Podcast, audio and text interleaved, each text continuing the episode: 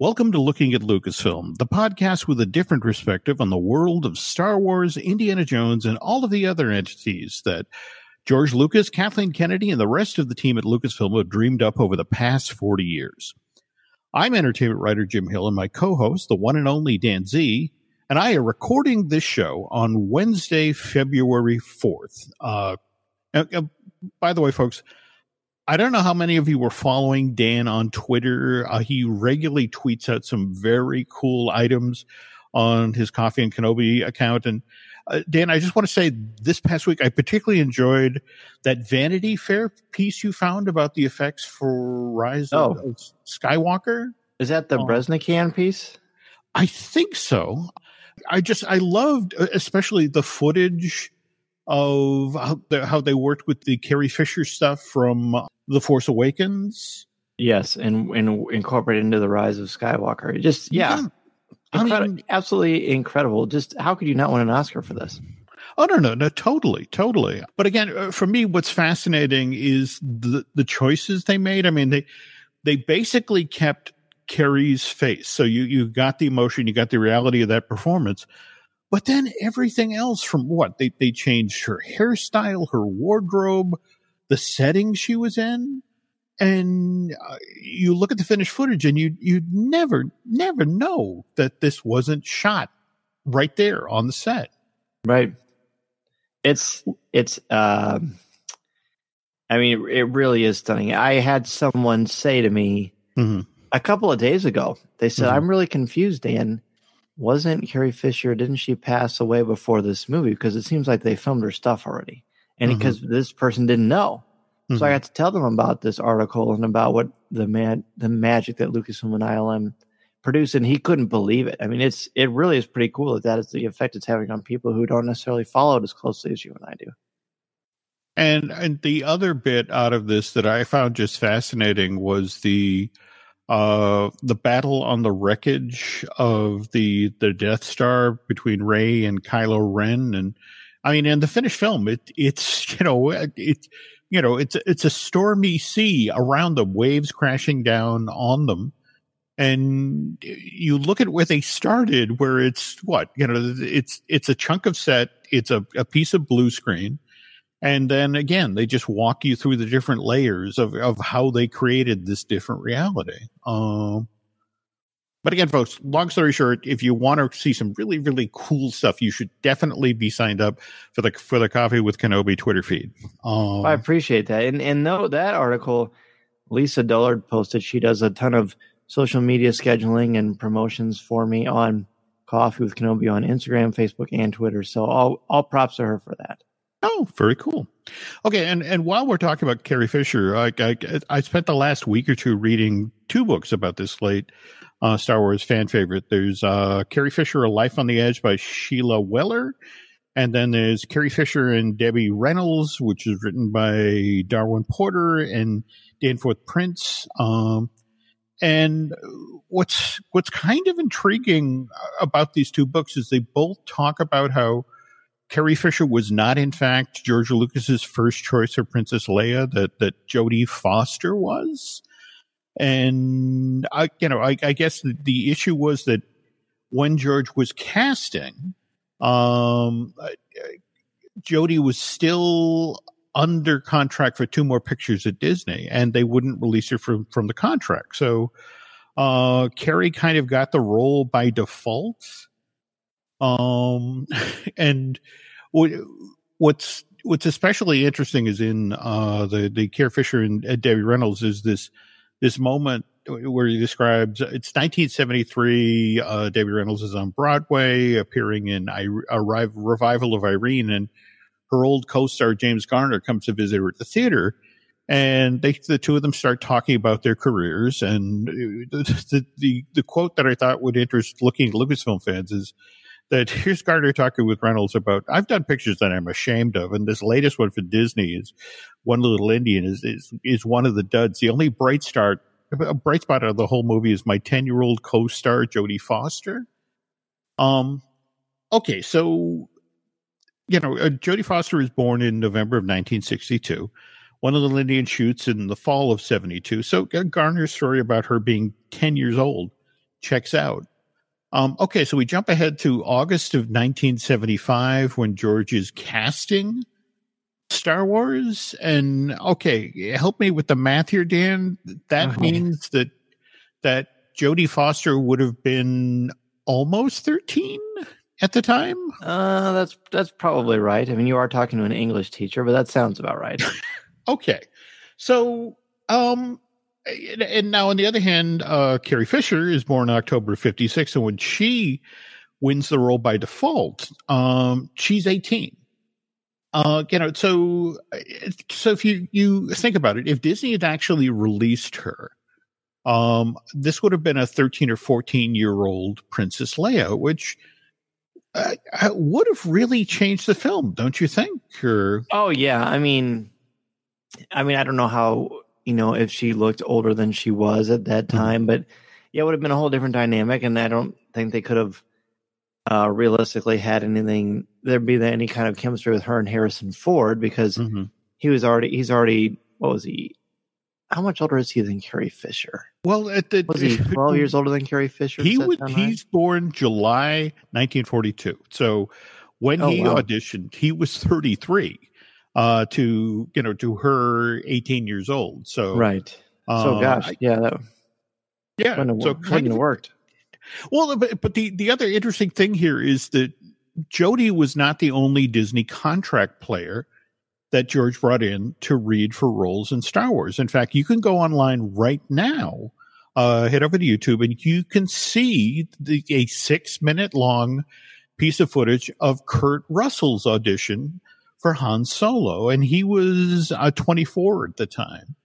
So, um, you know, and and and uh, I don't need to explain to you, Dan, that that George really did kind of mix things up when he was doing the auditions. Uh, you know, just trying out different pairings, trying out you know actors of different ages and that sort of thing. But um, that you know, and, and, I think we were as we were pre gaming when I mentioned Kurt Russell. It's like it, that. It, don't get me wrong, you like Kurt Russell, but he just doesn't have the swagger that yeah. Harrison Ford does. Um, it's not the same. I mean, he's he just. I mean, he obviously he has a, a similar sort of an archetype about him, if that's even a thing.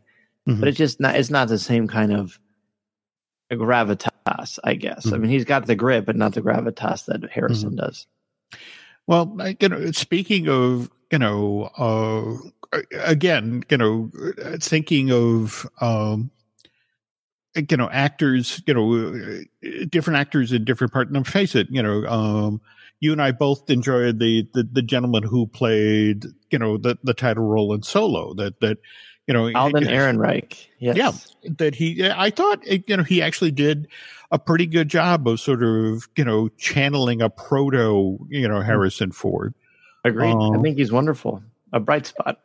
Yeah, and and let's face it, you know, when they were talking about doing the prequels, and it's the notion of we were going to get to see a younger Obi Wan, and it's like who, who, you know, who the hell is going to pick up, you know, where Alec Guinness left off? But um, Ewan McGregor did a, a, an amazing job. I think you know he's one of honestly one of the, the strongest pieces of of you know the the, the prequels. Oh, I agree.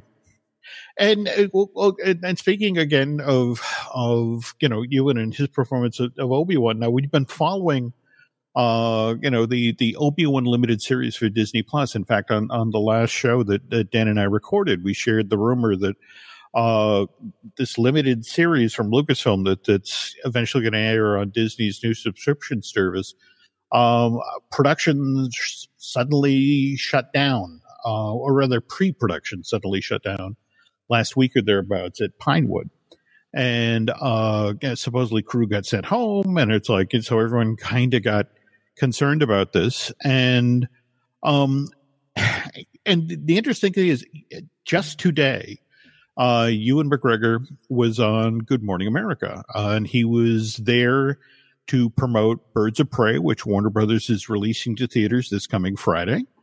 Uh, and over the course of the interview, Michael Strahan, um, you know, asked him flat out, you know, so what's going on with the yeah. Obi Wan series? and um and, you know and and what um you know what Ewan basically said was that you know, uh, we're going to start shooting after the first of the year. And as in the first of the year in 2021, that um, they have a bunch of scripts uh, that he's read that he really liked, uh, but they're in the process of rewriting them to make them that much better. Uh, and, uh, you know, and again, you know, the what's kind of interesting about this is the Hollywood Reporter and Collider have also done some work on this story. And I don't know how much of this you've heard, Dan, but um, basically, evidently, the problem that they were having with Obi Wan now uh, is directly related to the Mandalorian. Oh, really? Uh, oh, yeah. I, well, I think about it. The Mandalorian is is basically about you know uh, you know this this this crusty warrior who you know, almost begrudgingly becomes, you know, the guardian of, of the child. And, you know, and, and it's, you face it, it debuted in November of last year, it became this huge pop culture phenomenon. Uh, in fact, uh, you know, it was the big piece of news that just came out of the Disney quarterly earnings call that we finally now know when season two of this thing is going to begin. Uh, that's what October of, of this year. Is, is am I remembering that correctly? That sounds right to me. Yes, because I've uh, already got the countdown on my my daily okay. post-it notes. All right. Well, and, and the other thing that's worth noting here is Iger basically talked about the fact that what they want to do with season two of The Mandalorian is sort of load it up with characters that potentially could step away and have their own shows. And uh, what what I've heard repeatedly coming out of Lucasfilm and Disney is the, and I'm, i apologize, I'm blanking her name, but the the Cara female. Dune. There we go. Played yeah. played by Gina Carano. Yeah, that evidently she's already considered the breakout character for Mandalorian, and that they are you know looking as part of season two to sort of create her own story arc and allow her to step away and have her own show. Wow. Um, as long as it doesn't take away from the chemistry of the Mandalorian, because yes, I think that'd be cool to for her to have her own spin-off show, but I hope that doesn't take away from her time on the Mandalorian itself, because they've really got something pretty cool with the I, the connection of that core. I totally agree, but but here's the interesting thing that okay, so uh, the the first set of scripts that were written for the Obi Wan series uh, supposedly dealt with, you know, again, if we remember the end of, uh, you know, Revenge of the Sith, you know, that, that Obi-Wan, you know, delivers, you know, Luke to Lars and, and, you know, uh, uh Aunt Beru. Uncle Owen and, and Aunt Beru, yeah. There we go. And then he sort of disappears into the wastelands of, of Tatooine and, you know, uh, roughly stays in hiding for the next 16 years till, till Luke seeks him out. Um, 19, actually. 19 years? He's 19 yeah, years old? Wow. Well, it's 19 okay. years between uh, Revenge of the Sith and A New Hope. Wow. Okay. Um, yeah. okay. So supposedly the original story for the Obi-Wan limited series for Disney Plus was that some incident occurs that forces uh, Obi-Wan to sort of come out of hiding and go check on the, the toddler versions of Luke and Leia. And – and and the weird part of it is is that everyone was happy with the storyline until the Mandalorian debuted, and then suddenly it's like, wait a minute, you know this, and and uh, I, you know I, I I know I'm preaching to the choir here, Dan, that you know from a you know a Star Wars mythology point of view, it would make sense that that would be where you'd take the Obi Wan story, right? You know that he'd be sure. checking on. You know, in fact, didn't um was it no, it was was it Star Wars Rebels where they actually had that moment on on Tatooine after what is it? In um uh, in the episode Twin Suns, when when Maul and Obi Wan face off for the final time. Mm-hmm. At the very very end, they show Luke kind of running uh, into his home on mm-hmm. Tatooine, but that's that's as close as it gets. There's a couple of comic books in the Jason Aaron series that started in, in 2016, no 2015 mm-hmm. um, where obi-wan and would help luke as a teenager like a young teenager and he would have these kind of headbutting matches with uncle owen but mm-hmm. he and luke never actually crossed paths and that is canonical but okay. so there, there's okay. a couple of them Well, uh, so again, you know, the, the, it makes sense from a story point of view that that this would be the route, but you know that they'd go that you know again, Obi Wan checking in on toddler Luke, toddler Leia, but but now in the wake of the Mandalorian, uh, where again we now have this clan of two, the child and and Mando um, suddenly that story idea seems kind of derivative, you know, as in, oh, it's it's the Mandalorian all over again. And it's like, no, this has been part of the Star Wars story, you know, the the, the Skywalker saga for years, right? Um, yeah. But, but but him, but is that can't be right that he would check on Leia on Alderaan too, because that would mean he would leave his post on Tatooine.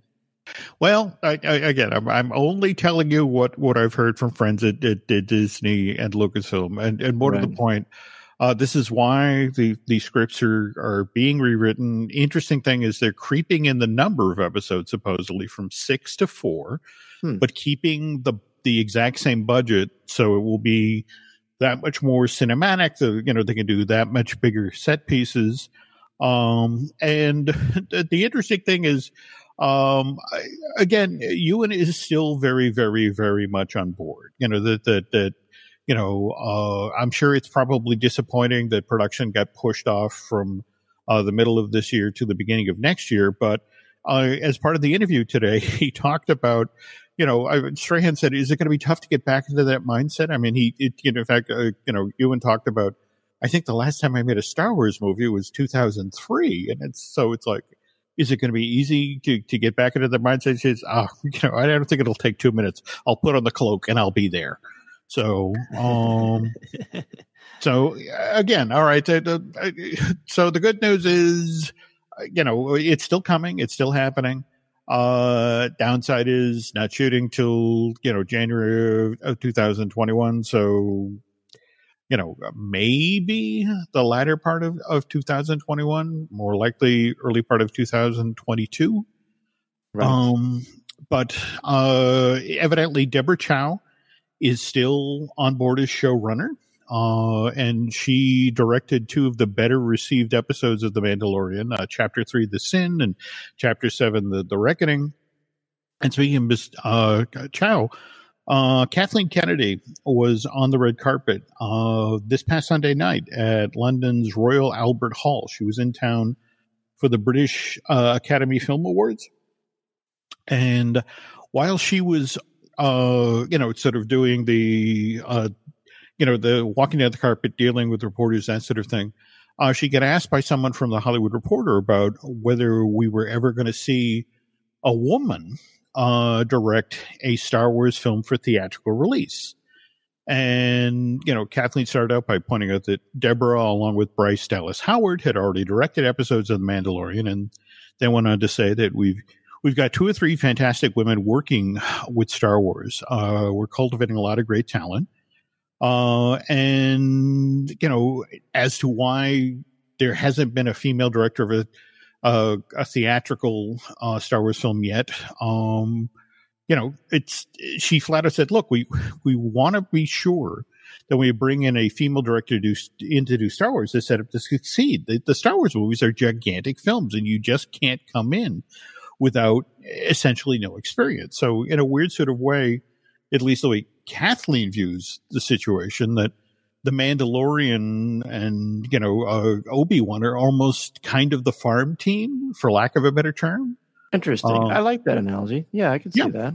So, so long story short, folks, it's not if a woman will ever get to direct a Star Wars film for theatrical release. It's a when. Mm-hmm. Um, and speaking of uh, when things might happen, she uh, Kathleen also while she was on the red carpet for the uh, you know, the, the British uh, Film Academy Awards, uh, got asked about Indy, Indiana Jones 5. And I, this kind of concerned me, Dan. I, what she said is that we're working away at getting a script, they are getting the script where we want it to be, and then we'll be ready to go. Harrison will be evol- uh, involved. It, it's not a reboot; it's a continuation, and he can't wait. Um, Yeah, I can't wait for him to do it either. I mean, he's, I mean, gosh, I, I, I just don't know why. How long does it take to make a script? It's like they're they're reworking the entire Bible. And they've been well, working on a script for years, haven't they? Well, it, here's the thing. Here's what I just heard from our, our friend at Disney, and and it's it's a it's a it's a weird kind of complication. Uh, basically, have you must have seen the trailer that's out there now for the Jungle Cruise, the uh, Dwayne Johnson Emily Blunt film. Yeah, and um, plus I saw a lot of footage of it at D twenty three. Okay, all right. Um, evidently, uh, it, it's coming out this summer. In fact, what's kind of concerning is it's coming out July twenty fourth, two thousand twenty. And Indiana Jones 5 already has a locked in release date of July 9th, 2021. So basically a year apart, you know, eh, eh, give or take two weeks. Um, and evidently Jungle Cruise, the movie, has turned out really, really, really well. In fact, there's a lot of talk at Disney that this may be the film franchise to replace Pirates of the Caribbean which kind of petered out in 2017 with the fifth installment, uh, Dead Men Tell No Tales. Um, but but the problem is that Indiana Jones Five and the Jungle Cruise movie uh, share an aesthetic, share some settings, uh, and uh, there's just kind of a concern that next to Emily Blunt and and Dwayne Johnson uh, you know, kind of at the top of their form, bringing in Harrison Ford, who again, born in, in 19, you know, uh, 42. Um, you know, the, the, the concern is that, you know, that just even with Steven Spielberg doing his you know, masterful direction, this may look kind of dated. Um, so evidently that's why the script now, and, remember that this thing is supposed to start shooting in April in London. Um, so, you know, the, the fact is that, uh, these rewrites are kind of being done to the effect of, okay, you know, we don't, we, we want this particularly sitting alongside of the Jungle Cruise to really look good. Um, we'll know more, Dan, in the coming week, uh, because Harrison Ford, is going to start making the rounds of the morning talk shows and late night shows like Kimmel and Fallon, uh, because he's going to be out talking up Call of the Wild, which Disney is sure. releasing to theaters on uh, February 21st.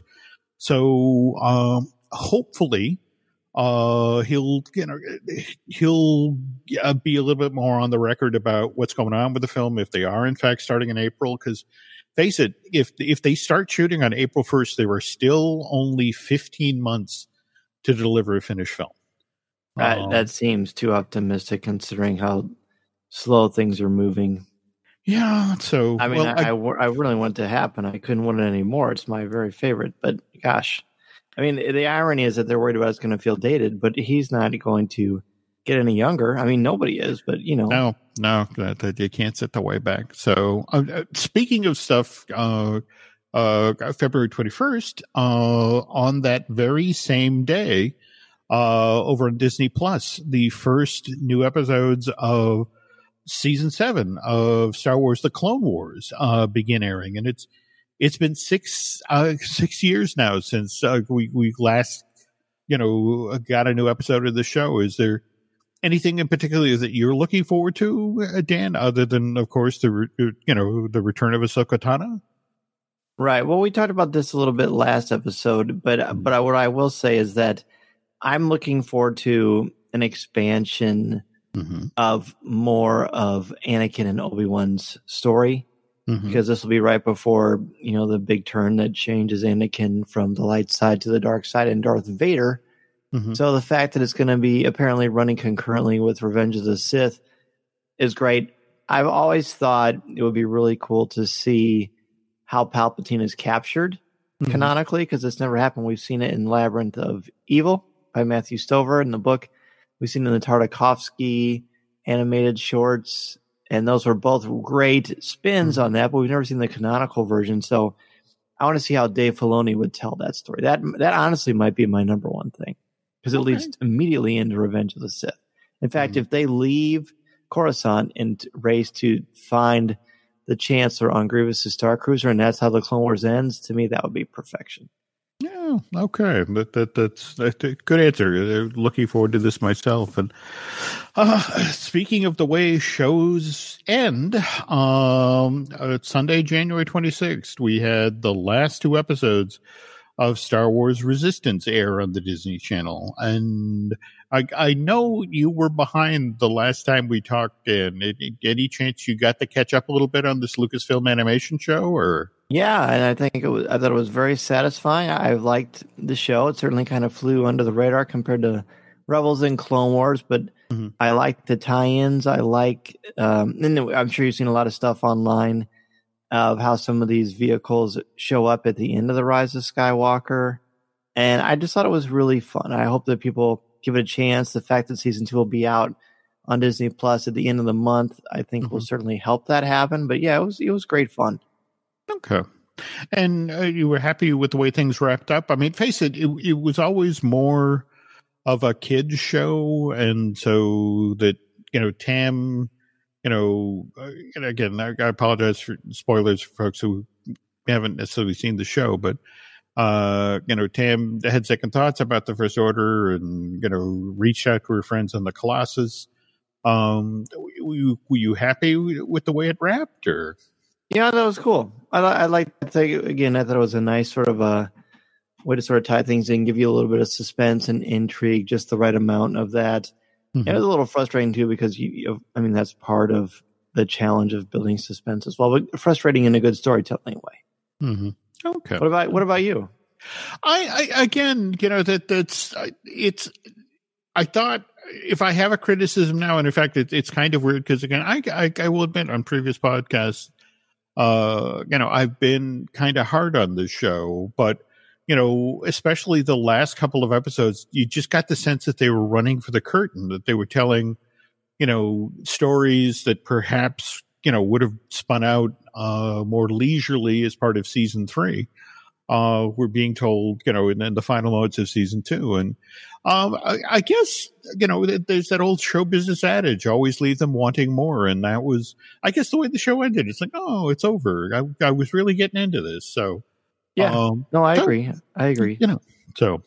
Um, oh, oh, by the way, at the top of the show, we were talking about, you know, all the cool stuff that, that Dan tweets out, but there are other folks who who tweet out interesting stuff. And I don't. Did you see the tweet today from Abbey Road Studios? No, I didn't. Okay. Well, it turns out this uh, this is what they tweeted out. This week in 1999, recording began for the score of Star Wars Episode One: The Phantom Menace. Wow. Uh, composed and conducted by John Williams and performed by the London Symphony Orchestra. This was the first Star Wars score that Williams had composed in over 16 years. And it, it's worth seeking out uh, because the, the, the, this, you know, this tweet was also accompanied by a video.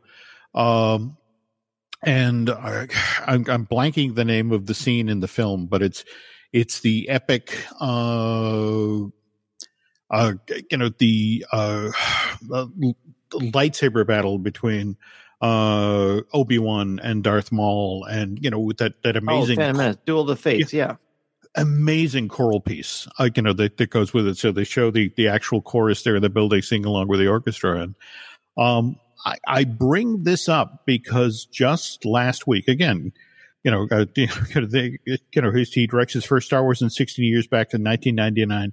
Just last week, John Williams picked up his 25th Grammy Award, and it was a Star Wars related win. Uh, it, oddly enough, not for the, the score for uh, Episode 9, The Rise of Skywalker, but rather for the area music that Williams composed for Black Spire Outpost at Disneyland Park at Disney's Hollywood Studios. Um, uh, to be specific, Dan, what, what John took home was the Grammy for Best Instrumental Composition uh, and the composition he won for was entitled Star Wars Galaxy's Edge Symphonic Suite. Um, which, by the way, if you want to hear this, um, this four minute and 57 long uh, composition that, that evidently Imagineering had him write for the land, uh, it's actually available for purchase on iTunes right now.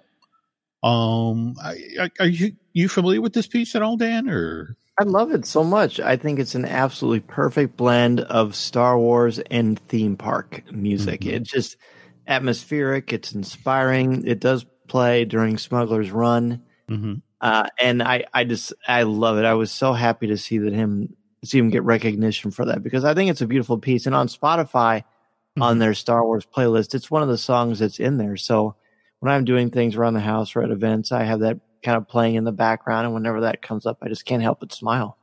Wow. Okay. I, I, I, I will tell you what, folks. We'll, we'll pause here for a moment. So, for those of you who want to go over to iTunes and chase down Star Wars uh, Galaxy's Edge, the Symphonic Suite, and when Dan get back, uh, Dan and I get back, we're going to share a Star Wars related story that's maybe not as sweet.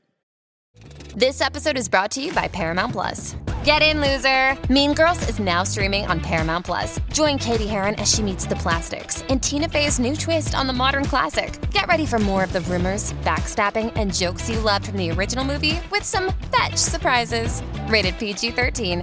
Wear pink and head to ParamountPlus.com to try it free. We're back and on previous shows, Dan, you've talked about all the Star Wars related books you you regularly receive. Is is what are you reading now? There's there's a couple of fun ones that Mason and I read. There there's a great one that came out late in December called Star Wars: The Galaxy Needs You by Caitlin Kennedy, and it's got Rey on the front holding up the lightsaber with BB-8, and it's very much kind of a feel good piece with a lot of wonderful aphorisms in it that is just absolutely inspiring and great for children. But then the one that I just got is also by Caitlin Kennedy with art by Brian Kesinger, and it's called Star Wars R2D2 is Lost. The majority of it takes place on Endor. The art is great. It very much feels like a Calvin and Hobbes book. It's fun. The other day I was driving and my son was in the back seat and he read it aloud to me and he's six years old. And it was just, it was wonderful to hear it from his sweet voice, of course, but just, oh. you know, the, the fun and they kind of retell the story of Return of the Jedi, and they they put in some new stuff, and it's really pretty charming. Wow, I'll have to seek that out. So uh, we're not talking like um, it's not a heavy novel, but it's just fun. Oh no no no no! Know that, that again, I you know I, enjoy Star Wars and all of the flavors it comes in. Uh, more to the point, I enjoy finding Star Wars related stories in weird places. Uh, and, and, a book I, I read back over the holidays, Life Isn't Everything, Mike Nichols, remembered by 150 of his closest friends. Uh, this Henry Holt and Company published this back in November of, of 2019. And, um, uh, for those of you who are too young to know who Mike Nichols is, he was half of the groundbreaking comedy team Nichols and May. He was the guy who directed the original Broadway production of Neil Simon's The Odd Couple.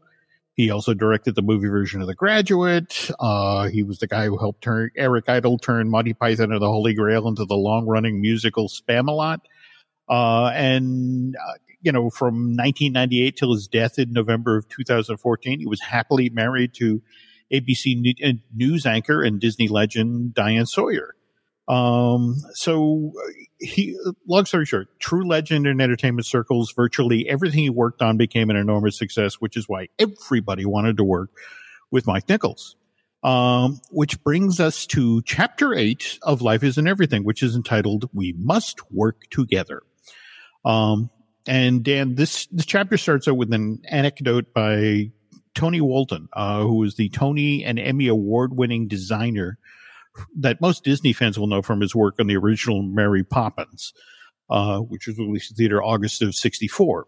Um, anyway, this story starts in the fall of 1976, which is when Nichols, having seen an out of town tryout of the musical version of Annie, which started out life at the Goodspeed Opera House in East Hampstead, uh, Connecticut, he decided he wanted to bring the show to Broadway. But for the Broadway version of Annie, he Mike wanted bigger and better sets than the ones he saw at the Goodspeed Opera House, which is why he reaches out to Walton, uh, who's no slouch when it comes to Broadway shows. Uh, over the four years previous to this, Tony had worked on worked with Bob Fosse on his two hit shows, Pippin, which opened on Broadway in October of '72, and then Chicago, which opened in June of, of '75. So what Nichols was hoping was that Walton could bring this extra layer of showbiz pizzazz to Annie, uh, which would then improve the show's chances of succeeding on Broadway.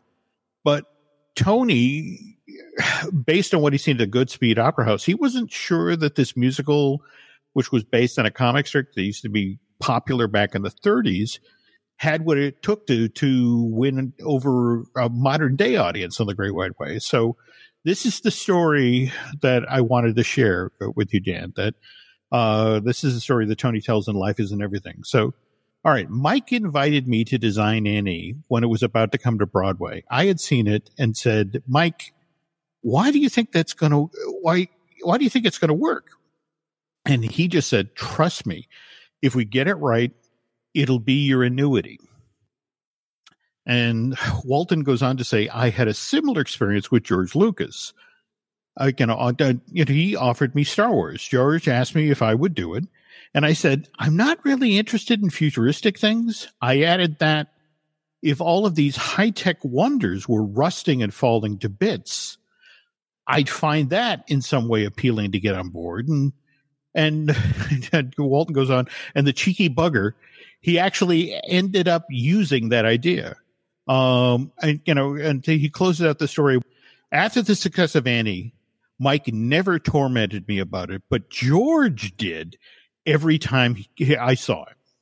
So, you know, I, I guess for me, you know, the, the notion is that, you know, and think about this. Um, you know, to be fair, when when um when George reached out to to to Walton, uh, this would have been February of 1975 when 20th Century Fox had finally given George five million to go off and shoot the Star Wars from the Adventures of Luke Starkiller. Um, he was just coming off of working on Murder on the Orient Express. And, uh, you know, the, this film came out in theaters in November of 1974. It was this huge hit for Paramount. Uh, and Walton wound up being nominated for Academy Awards for Best Costume Design. Uh, and, you know, he, he, ends up losing to The Great Gatsby. But, um, so yeah, somewhere between February of 75, uh, when George Lucas gets, you know, uh, gets that 5 million from, from Fox and, and April 4th, which is when the Academy Awards are, are happening. Uh, and you know he's potentially going to win an award for uh, his work on the Orient Express. Um, you know, so Lucas is supposedly talking with Walton about how he wants to shoot this thing on location in places like Tunisia. Um, whereas Sidney Lumet, you know, the guy he just worked with on Murder of the Orient Express, is is also wooing Walton. You know that he's offering the opportunity to work on his next film, which will be a movie version of Equus, which is going to be shot up in Canada uh, in November December of, of 1976. And so, to Tony's way of thinking, you know, I, let's see, I could go to the desert of Tunisia. You know, I could be the art director on this sci-fi movie, uh, and you know, this brutally hot, you know, environment, or I could shoot in Canada, which is close to my friends and family. And so that's it. He turns down the job basically because it's like, you know, I, would like to be closer to home and I'd like to not have to travel to extreme environments to shoot this movie. And, um, you got a feel for the poor slob because spring of 77 inside of one five week period, Dan, Annie opens on Broadway and becomes this smash hit. And then just a few weeks later, Star Wars opens and becomes the top grossing film of all time. And to add insult to injury, Equus comes out in October of that same year and seriously underperforms the box office. I mean, mind you, it, it gets a couple of Academy Award nominations, but it, it just, you know, it, it doesn't do anything. Um, and so, you know, I mean, don't get me wrong, it all worked out career wise you know, um, you know that that I, you know, mind you, Tony still had to go to the, you know, watch the Academy Awards where Equus didn't pick up a single award that year, whereas Star Wars took home six Oscars, including one for Best Art Direction, which Norman Reynolds, you know, was very happy to accept. Um, long story short, Tony went on to have much professional, uh, you know, recognition and personal success beyond this point. Uh, you know, he he won an Academy Award himself in April of 1980 for his work on Bob Fosse's All That Jazz. He took up a, uh, a Tony in 1992 for the revival of Guys and Dolls, and he even uh, you know landed an Emmy for art direction on Death of a Salesman. But but you have to wonder how Walton felt back in the spring of 77 when these two projects he said no to uh, the original Broadway production of Annie and Star Wars Episode Four: A New Hope.